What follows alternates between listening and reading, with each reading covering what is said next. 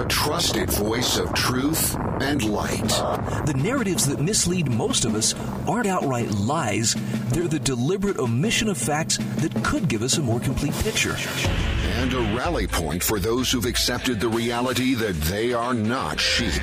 The world needs your leadership, and the essence of leadership is using your influence wisely, wherever you happen to be standing. This is the Bryan Hyde Show.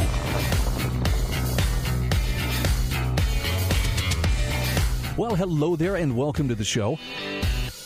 Let's jump right in, shall we? Our program is brought to you by HSLAmmo.com, also by pure-light.com and MonticelloCollege.org. a link to each one of these uh, wonderful sponsors can be found in the show notes at thebryanhydeshow.com. So, welcome to the show. Whether you're a long-time listener, first-time listener, I, I, I, have to offer some thanks here. I have a I have a friend who um, today just commented that uh, that she is a listener to this program, and I actually I felt I was I was so relieved to hear her say that.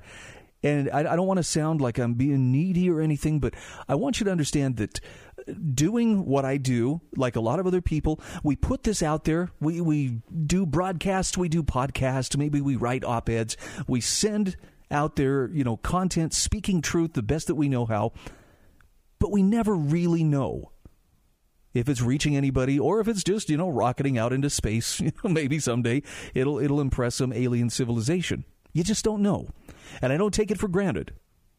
Never once have I allowed myself the luxury to think, oh, yes, of course people are listening. Of course, you know, I have an audience. Um, it's not important to me as far as, you know, getting accolades. I, I, will admit, it feels very good to know that there are people listening. So, Darcy, thank you very much for saying something today. And it was just a reminder to me that I put this out there knowing that I am utterly inept when it comes to social media. I suck at running a business. I'm just I I'm an I'm a noob at this. I you know, I'm learning the ropes as I go.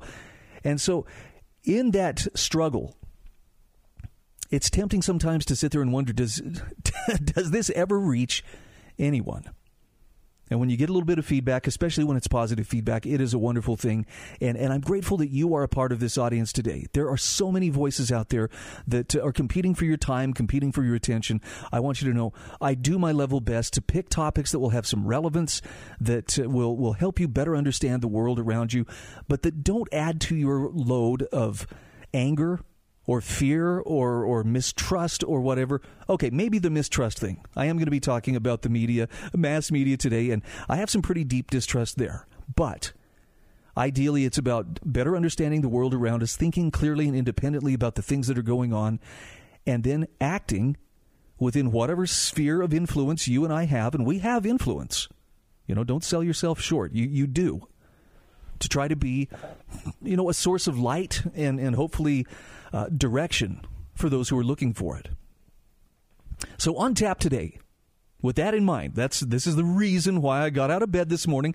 It's the reason why I crack on the microphone every so often. We're going to talk about a major case involving a public school student's free speech on her personal time. This is a case that's coming before the Supreme Court, and uh, and it has some fairly strong implications on free speech. Got a great commentary here from Thomas L. Knapp. He says, you know, in this case, the Supreme Court of the United States should clarify that students don't shed their freedom of speech or expression at the schoolhouse gate. So we'll get to that in just a moment. We also will talk a little bit about another landmark case involving the Second Amendment that is going to be heard by the Supreme Court. Jon Miltimore from the Foundation for Economic Education has an excellent take on that. And then I'm going to spend a little time talking about my distrust of the media, or at least most mass media and a very curious trend that uh, Annie Holmquist from intellectualtakeout.org has identified, and that is some outlets are starting to moderate their activism. Meaning they're they're walking back that insistence that everything that's not in agreement with us is is wrong. But she says, is this leading us to deeper propaganda? And I think she has a very valid concern in how she's looking at this. And last but not least, because this is one of the common themes of, of what I believe and what I hope to persuade others to consider. No matter how carefully you use your time, no matter how carefully you allot your attention, politics is always looking for a way to insinuate itself into your life. And I've got a great essay here from Robert Weissberg that reminds us politics is not the only game in town. That doesn't mean you give up the fight, it just means you can use your time and energy where it has impact, and the political victory isn't the only victory that needs to be addressed. So, with that in mind, let's talk about free speech rather than school control. This is from Thomas L. Knapp. I got this in my inbox last night from everything voluntary.com. I would strongly recommend subscribe to their emails because they always have very thought provoking content. Thomas Knapp writes in, the, in 1969, the U.S. Supreme Court held in Tinker v. Des Moines Independent Community School District that students don't shed their constitutional rights to freedom of speech or expression at the schoolhouse gate. Schools can only prohibit, censor, or punish student speech which would materially and substantially interfere with the requirements of appropriate discipline in the operation of the school. But this raises the question what about speech that occurs outside the schoolhouse gate and outside of school hours? Well, the court is about to take on that issue in Mahanoy Area School District VBL. Now, in uh, 2017, 14 year old high school freshman Brandy Le- Levy found herself suspended from her school's cheerleading squad for over a year, for a year rather, over an intemperate Snapchat post published from off campus and over the weekend. F school, F softball, F cheer, F everything, Levy wrote, emphasizing her upset at not making the varsity cheer squad with a finger of herself and a friend raising their middle fingers. Levy sued over the suspension and won. Four years later, she studies accounting in college as she awaits a U.S. Supreme Court ruling on her former school's appeal. Now, the school district claims the power to regulate and punish substantially disruptive student speech, even when that student is speaking off campus and outside of school hours. Brandy Levy says the school district's power over student speech ends at the campus property line and the end of the school day. Even leaving aside the question of whether Levy's rant was substantially disruptive, and Thomas L. Knapp says, as a student, I heard much worse on campus and during school hours without any accompanying disruptions. He says it's important to draw a bright line here. She's right, they're wrong, and it isn't even a close call. Most state laws mandate attendance at government operated schools for most minors, with some exceptions for private or homeschooling. The government gets substantial control of our kids for several hours a day, five days a week, not counting homework and extracurricular activities. Now, that substantial control must end at the schoolhouse door and at the final bell. Apart from true threats of violence, which are actionable whether the perpetrator is a student or not, what our kids say, how they say it, and who they say it to when they're not at school is simply none of the school's business. He says in the age of social media, it's more important than ever for the Supreme Court to protect students' free speech rights off campus as well as on. Now, I know the Supreme Court can be kind of unpredictable on, on matters like this. And, you know, I, I have no clear feel of, well, you know, with a 6 3 majority that's conservative, because, you know, most of these were, were appointed by uh, President Trump. I don't know that you can count on that. I mean, I look at the Supreme Court ducking anything related to the 2020 election. They didn't want to touch it with a 10 foot pole. And I don't, I don't believe it was because, well, it failed the basic tests of jurisprudence. I think they're scared. And I think they're scared because there is a very strong activist component. Yes, even with the Republican nominated justices who sit on that court more often than not, it appears to me, and this is, you know, my my incomplete but sincere looking into how has the court traditionally ruled throughout its history. It seems more often than not, the court finds ways to accommodate the expansion of government power. Now, you know, you can read into that what you want. Is it is it done out of a malicious, you know, conspiratorial, this is how we're going to take over things sort of way? Probably not. I think it probably falls more along the lines of the court is simply not they're trying not to undermine the credibility of either previous court decisions or those who currently hold the levers of power. Once in a while they have to slap somebody back into place, but uh, but it seems very very rare. The the direction that government has gone throughout most of the nation's history and I would say even starting with Marbury v Madison, you know back in 1802 is going to be greater government power and a consolidation of power, particularly at the federal level. Now, if that sounds too conspiratorial, I don't know what to tell you. But it will be curious to watch this case.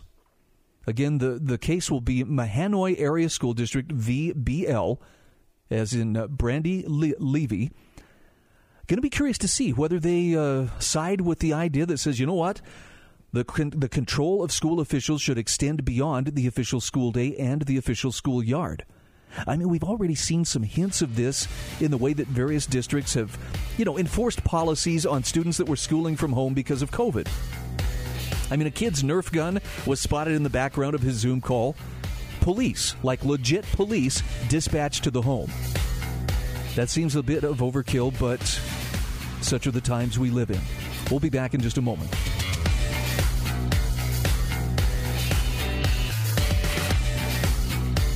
This is The Bryan Hyde Show.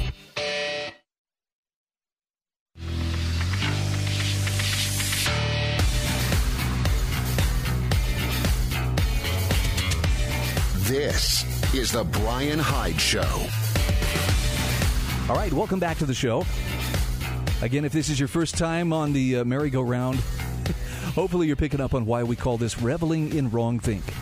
It's okay to challenge some of the uh, prevailing narratives. In fact, it's almost an essential thing. You want to be a free person, and I assume you do.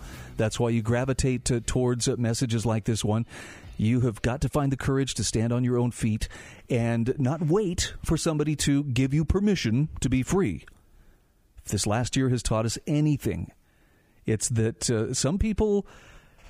Some people think that it would be a great idea to give government even more power and more control over their lives, and others have, have finally had their eyes open up to realize, wow, this creates a horrible mess when government steps in to solve things that it really shouldn't be trying to solve in the first place. So, Anyway, I thank you for being a part of our audience today. If you find value in this message, please feel free to share it far and wide with uh, those who likewise could, could benefit from it. So I mentioned there was another Supreme Court case that uh, I wanted to talk about. Uh, Jon Miltimore has a great write up on the Foundation for Economic Education's website. That's fee.org. Again, subscribe to their emails. I get emails, I think seven days a week. They send out various emails of the different articles and and uh, publications that, that they put out. It's a remarkable message. It's very nonpartisan, and, and the fact finding and the documentation I have found to be very solid. This is not to say they're infallible; they could never get anything wrong. But when it comes to dotting their i's and crossing their t's, uh, the, the folks who contribute to the Foundation for Economic Education's website and, and their their published articles really are very careful they're meticulous about making sure that uh, they're not putting false or incomplete information out there, something that our mass media could probably learn from. So the case is uh, another another landmark Second Amendment case involving New York gun owners Brandon Coach Koch rather and Robert Nash, who were denied a license to carry because they did not demonstrate a special need for self defense. You can see why this might have some far reaching implications. Jon Miltimore says the Supreme Court on Monday announced it will hear a case that could determine whether Americans have the right to carry a firearm outside the home. Now, I'm going to offer a very small annotation of my own, and I, I, I love Jon's writing. I think he is a very, very trustworthy journalist. There's the, here's the clarification I want to make. The Supreme Court will be hearing a case that could determine, or rather, could examine whether we have the right to carry a firearm outside the home. But that's a pre existing right. In other words, th- they can determine whether they recognize it. They cannot determine whether or not such a right exists. I, I hope that makes sense. It's I know it's splitting hairs, but we the people delegate a portion of authority to call the government into existence. It's the creature, not the creator, and the creature cannot exceed the creator. So for, for the, the creature to tell us, well, here's what I think you are allowed to do. Nope. That is uh, that is incompatible with proper government. Okay. Having said that, let me stop straining at that gnat. NBC News reports the court agreed to hear a challenge to a New York state law that allows residents to carry a concealed handgun only if they can demonstrate a special need beyond a general desire for for self-protection. Now, Jon Miltimore says it will mark the first time in more than a decade that the High Court will take up a major case central to gun rights. And again, I, am only, I know this is common usage. I've done it myself. We are talking about natural rights, of which the right to self defense, the right to preserve your uh, autonomy and self determination, gun rights are just a part of that. But it's part of a larger series of nat- natural rights that pre exist government and that government exists to secure and guarantee.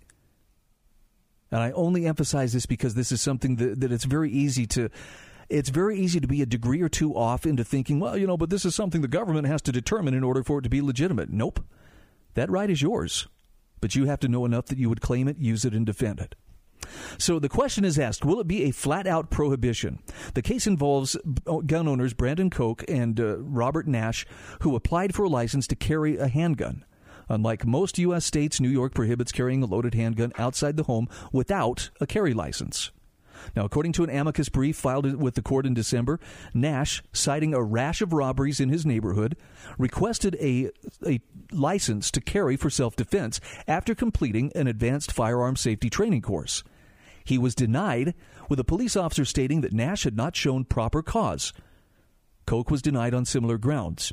As the Gifford Law Center notes, licenses are only granted to individuals who show what they call proper cause, which means applicants must demonstrate a special need for self defense. Now, this essentially gives law enforcement sole and complete discretion in who receives a permit, which the plaintiffs argue is a clear violation of the Second Amendment. The lawyers wrote A law that flatly prohibits ordinary law abiding citizens from carrying a handgun for self defense outside the home cannot be reconciled with the court's affirmation of the individual right to possess and carry weapons in case of confrontation. The lawyers went on to say the Second Amendment does not exist to protect only the rights of the happy few who distinguish themselves from the body of the people through some proper cause. To the contrary, the Second Amendment exists to protect the rights of all the people. Now, the state of New York disagrees, arguing its permit process is not incompatible with Supreme Court precedent. I notice they didn't say Constitution. They just they're looking to the court as, as you know precedent. Okay, so whatever the court says, well, that must embody what the Constitution is. It's a common, commonly held belief. I happen to believe it's in error. New York's lawyers wrote this flexible standard, which numerous New York residents have successfully satisfied, generally requires showing that an applicant that the applicant has a non-speculative need for self-defense. Absent such a need, applicants may receive a premises license that allows them to keep a firearm in their home or place of business, or a restricted license that allows them to carry public for any other purposes for which they have shown a non speculative need, such as hunting, target shooting, or employment. Now, Jon Miltimore says the Supreme Court's decision to hear the case marks the second biggest Second Amendment showdown since the landmark 2008 case, District of Columbia v. Heller in which the court ruled the Constitution protects an individual's right to keep and bear arms. In that pivotal 5 to 4 decision, the High Court upheld an appellate ruling that embraced the individual right theory of the Second Amendment. The Constitution states a well regulated militia, comma, being necessary to the security of a free state, comma, the right of the people to keep and bear arms shall not be infringed. Now, some had in- interpreted the inclusion of the words a well regulated militia to mean the Second Amendment was a collective right, but the High Court rejected this claim. The Second Amendment protects an individual right to possess a firearm unconnected with service in a militia. Now, the Heller ruling was not without controversy. In some ways, the decision was even complicated for libertarians and constitutionalists. By the way, just as an aside, my friend Suzanne Sherman has written an excellent excellent piece on how Heller actually waters down and distorts the Second Amendment. Back to John Miltimore's article. Though many may have been pleased with the end result, he writes the right for individuals to bear arms. There was a matter of five members of an elite court overturning a local prohibition. Some jurists compared the ruling to a right wing version of Roe v. Wade. The Roe and Heller courts are guilty of the same sins, wrote, Ju- wrote Judge J. Harvie Wilkinson III. In both, the court claimed to find in the Constitution the authority to overrule the wishes of the people's representatives. Now, still, there is no doubt in that the uh, Supreme Court reached the proper conclusion in asserting that the Second Amendment is an individual right, not a collective right. The reason this is obvious is that, as economic historian Robert Higgs has pointed out, the framers of the Constitution created a government rooted in individual rights. Higgs observed clearly government in the United States was founded on an explicit recognition of rights, natural, unalienable rights of each individual, and governments were understood to be legitimate only insofar as they acted to protect those rights. Individuals and their rights were regarded as morally prior to government and its mandates. Governments were to serve the people, not the people, the government. Okay, this is as good a place as any to take our break. We're going to come back with more from this article from uh, Jon Miltimore. You can find it for yourself in today's show notes at thebryanhydeshow.com.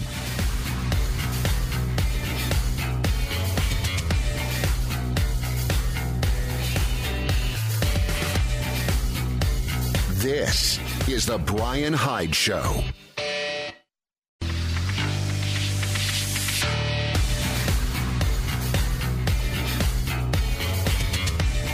This is The Bryan Hyde Show. All right, welcome back to the show. I am sharing with you an article from uh, Jon Miltimore from the Foundation for Economic Education. Supreme Court agrees to hear Second Amendment landmark case, and this is what you need to know. Now, he spelled out some of the particulars of the case. Uh, a couple of individuals who were, were seeking licenses to carry firearms with them for personal protection. The state of New York said, nope, you got to show you have, you know, special cause. You have to prove that you actually have a reason to carry this. And so we're now being reminded that government, as the founders saw it, was justifiable insofar as it protected natural individual rights. It was the raison d'etre of government, and the government had no legitimate purpose beyond this scope. When the governments proved abusive of their powers, when they destroyed rather than protected natural rights of people, the people had a right to defend their rights and to overturn the government that threatened them. This is according to Robert Higgs, historian. Now, Jon Miltimore says one need not embrace this philosophy of government, of course, but there's no question that the Constitution was grounded in individual rights, Higgs observes, and he was hardly alone in his assessment. As the New York Times noted in the wake of Heller, even prominent liberal law professors, including Akhil Reed Amar of Yale, Lawrence H. Tribe of Harvard, and Sanford Levinson of University of Texas, grudgingly conceded that the amendment, in fact, protects an individual right. Levinson captured the tone of the scholars by stating the Second Amendment was a national embarrassment, though an individual right nonetheless. Okay, well, at least he was able to register his disapproval, so, you know, that, that's good. Now, Miltimore says the Supreme Court will soon determine how far that individual right extends. I don't know about you. That kind of sets off some danger signals for me. It's like, really? And they're the ones we're supposed to trust on this? I don't know. I think you could make the case that maybe the states should be the ones deciding this. And by the way, I understand that means some states like California or New York, for example, will continue to be very, very difficult in terms of the exercise of the right to keep and bear arms. Others, like, uh, you know, Utah, Idaho, Wyoming, and I don't know how many other states have adopted constitutional carry, which is kind of a misnomer. It just simply means per- permitless carry. You can carry a firearm concealed or openly as long as you're a law abiding adult. As long as you're not committing a crime, it's not the government's business what you have in your pocket. Back to the article. Jon Miltimore says people no doubt have different feelings on this point, but we would do well to remember the wise words of Frederick Douglass who noted the Second Amendment historically has been crucial to the preservation of liberty. Douglass wrote in his autobiography, The Life and Times of, Life and Times of uh, Frederick Douglass, quote, "The liberties of the American people were dependent upon the ballot box, the jury box, and the cartridge box. That without these, no class of people could live and flourish in this country." And Jon Miltimore says Douglass was right. Let's hope the High Court continues to see the Second Amendment as a bulwark of freedom as well. Now, I, I don't want to tell you this is where you have to come down on this, but I think it's helpful to remember that you don't have to ask permission to exercise a right, a natural right. And if you're not real clear on what your natural rights are, uh, can I suggest that maybe some of your leisure time would be well spent in researching that? Reading books that you may think are above your head at the moment. By the way, John Locke's second treatise on civil government a great place to start. And definitely, as you read it, if if you have ever read the Constitution or if you've ever read the Bill of Rights or heard the arguments in the Federalist and Anti-Federalist papers, you will find that uh, the founding generation drew a lot upon Locke's view of what legitimate government could rightly do and what it could not. My take is simply this: anything peaceful should be on the table. Nobody has a right to know what gun you own or how much ammunition or whether you bought two or three of these uh, unless you are engaged in some kind of crime. Like, provably, um, there's a reasonable, articulable suspicion, or for that matter, probable cause that says, yep, you're involved in a crime. Merely possessing an inanimate object, that's not enough. And I'm not going to get into the whole historical aspect of what happens when governments legally go about disarming their people. Suffice, to, suffice it to say, a lot of governments have done this throughout world history.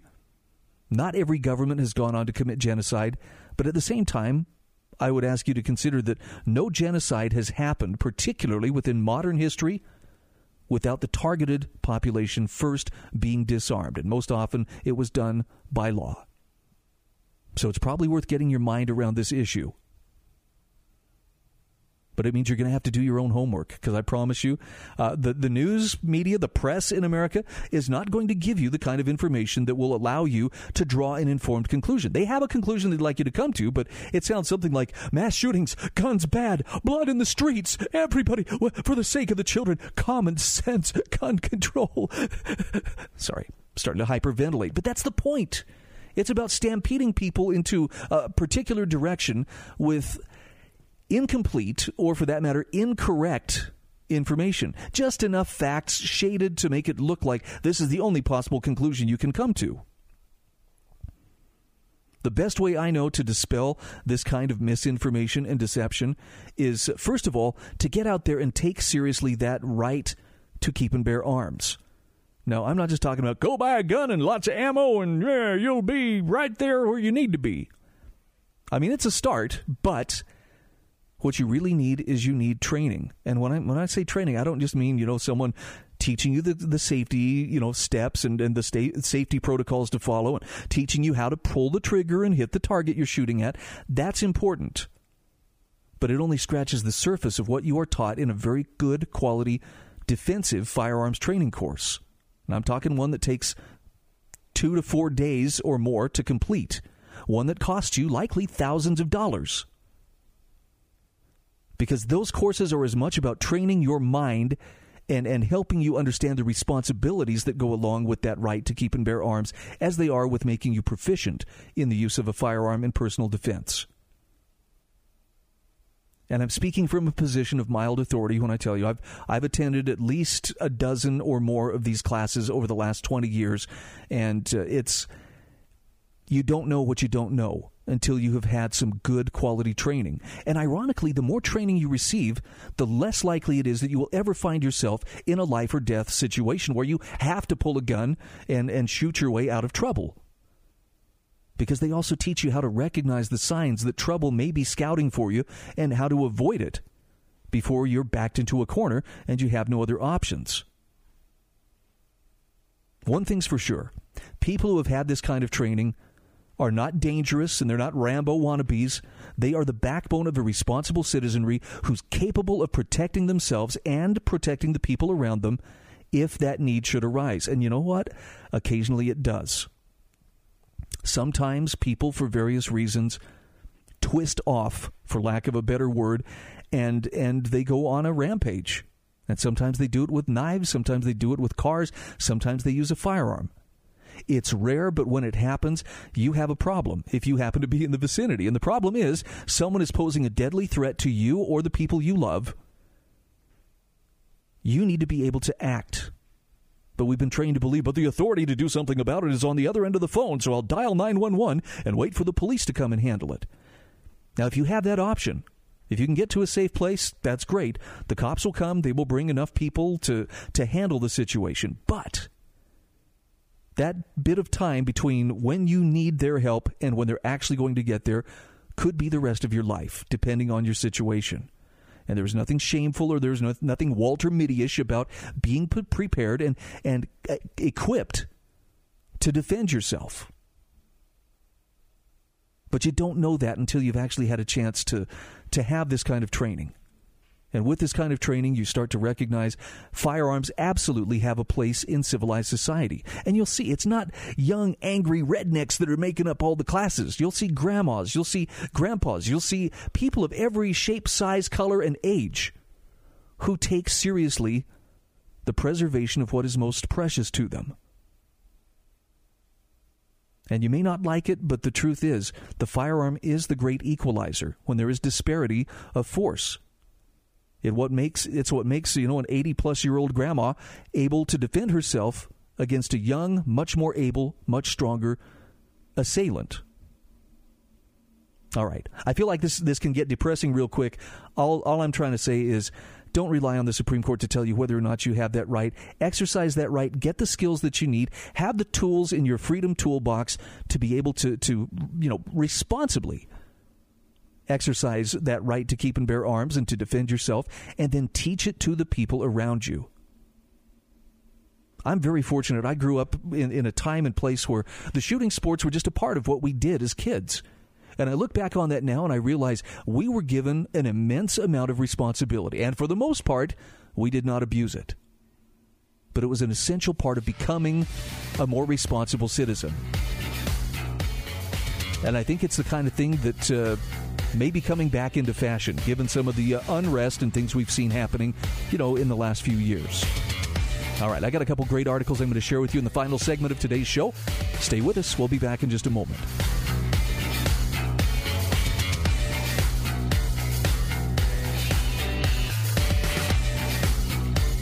This is The Bryan Hyde Show.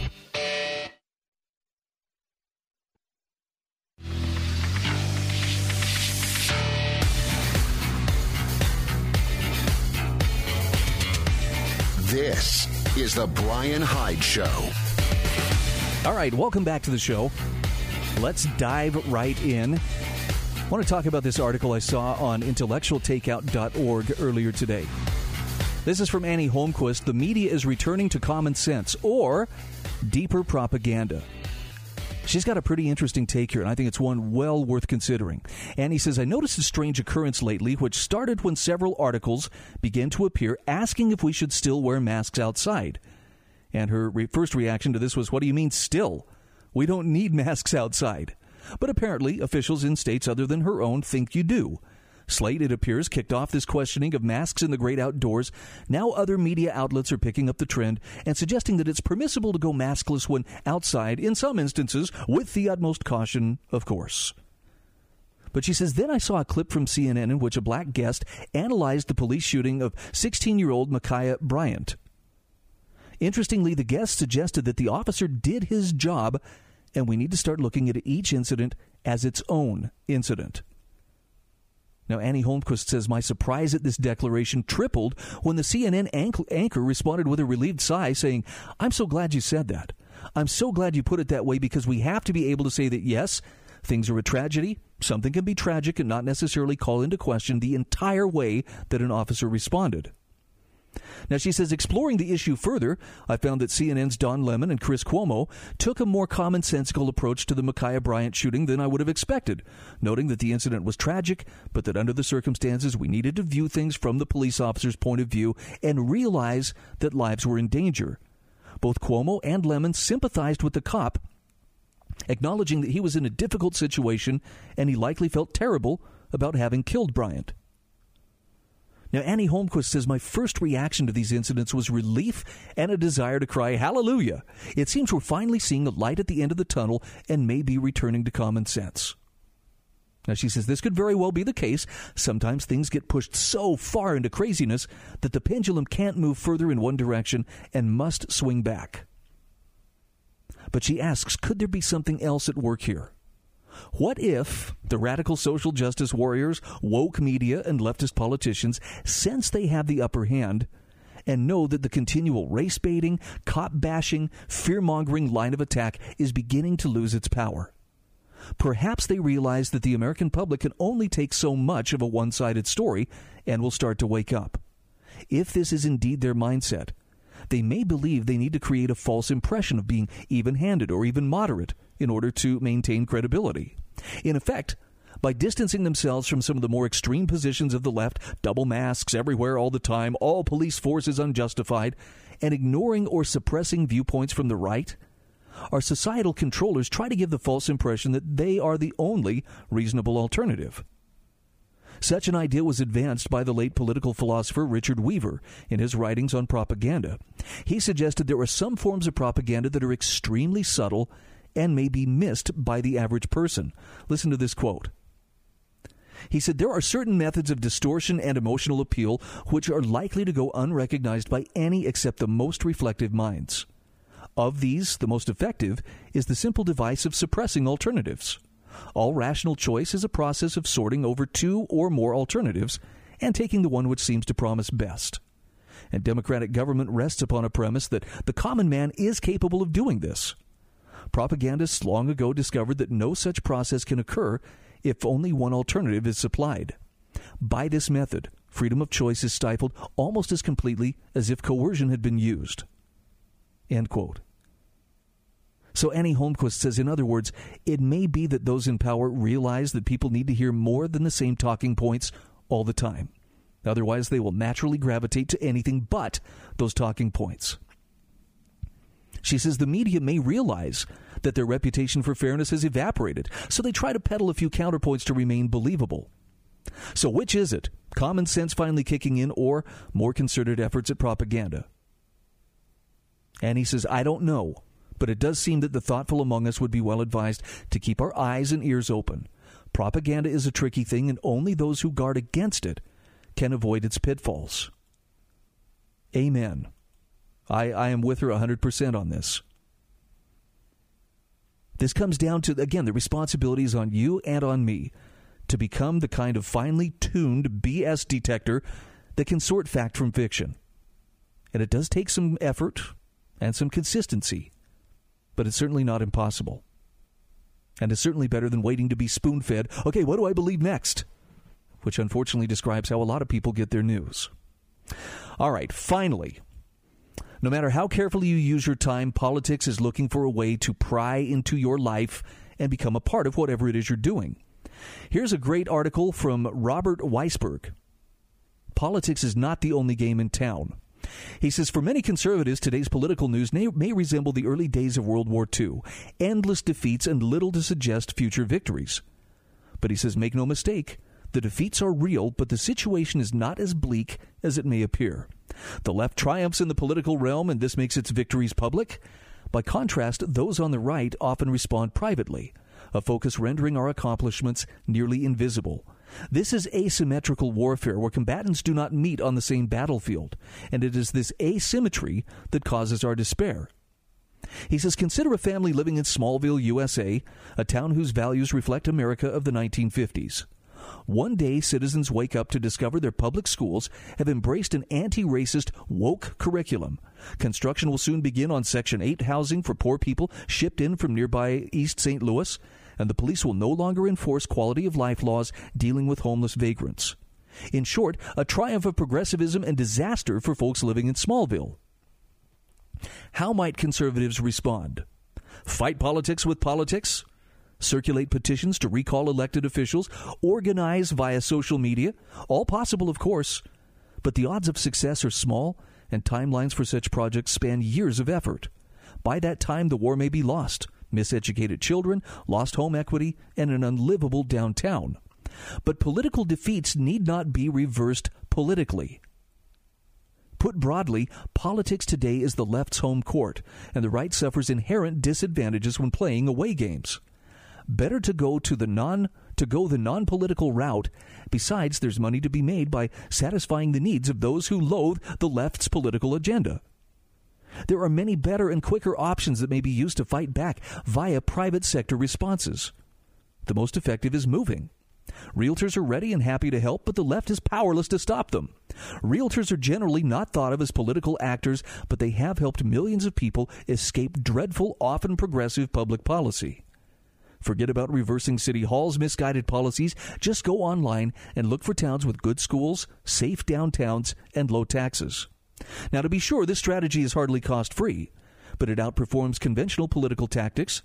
Recall how the so called white flight that began in the 1950s proved a solution to those seeking to escape ineffective, crime ridden schools and other urban woes. Even better is coupling your new home with a job that permits working from home so you can work for a company in Detroit while living in Boise, Idaho.